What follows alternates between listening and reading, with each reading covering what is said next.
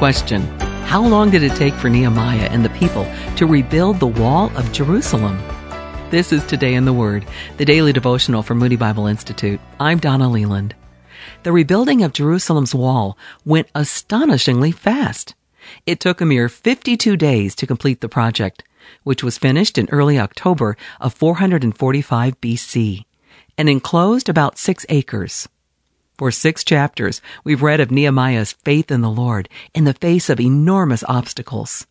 He and the people faced ridicule, death threats, and opposition at every turn. Yet they stayed prayed up and put their trust in the Lord. They used wisdom and worked hard, and the Lord made their efforts succeed. What's more, their work testified of the Lord to the unbelievers around them. Today in the Word, we read that testimony in Nehemiah 6:16. When all our enemies heard about this, all the surrounding nations were afraid and lost their self-confidence because they realized that this work had been done with the help of our God. The rebuilding mattered for God's people, of course, but it was also a key way for the Lord to show His grace, goodness, and power to the unbelievers surrounding Jerusalem. What walls have been rebuilt in your life?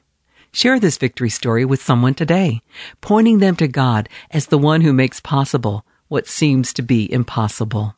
We know the Bible verses fly by fast on this audio version of Today in the Word. So if you'd like to read today's devotional for yourself, and revisit all of this thought, download our free app on Google Play or the App Store, or visit todayintheword.org.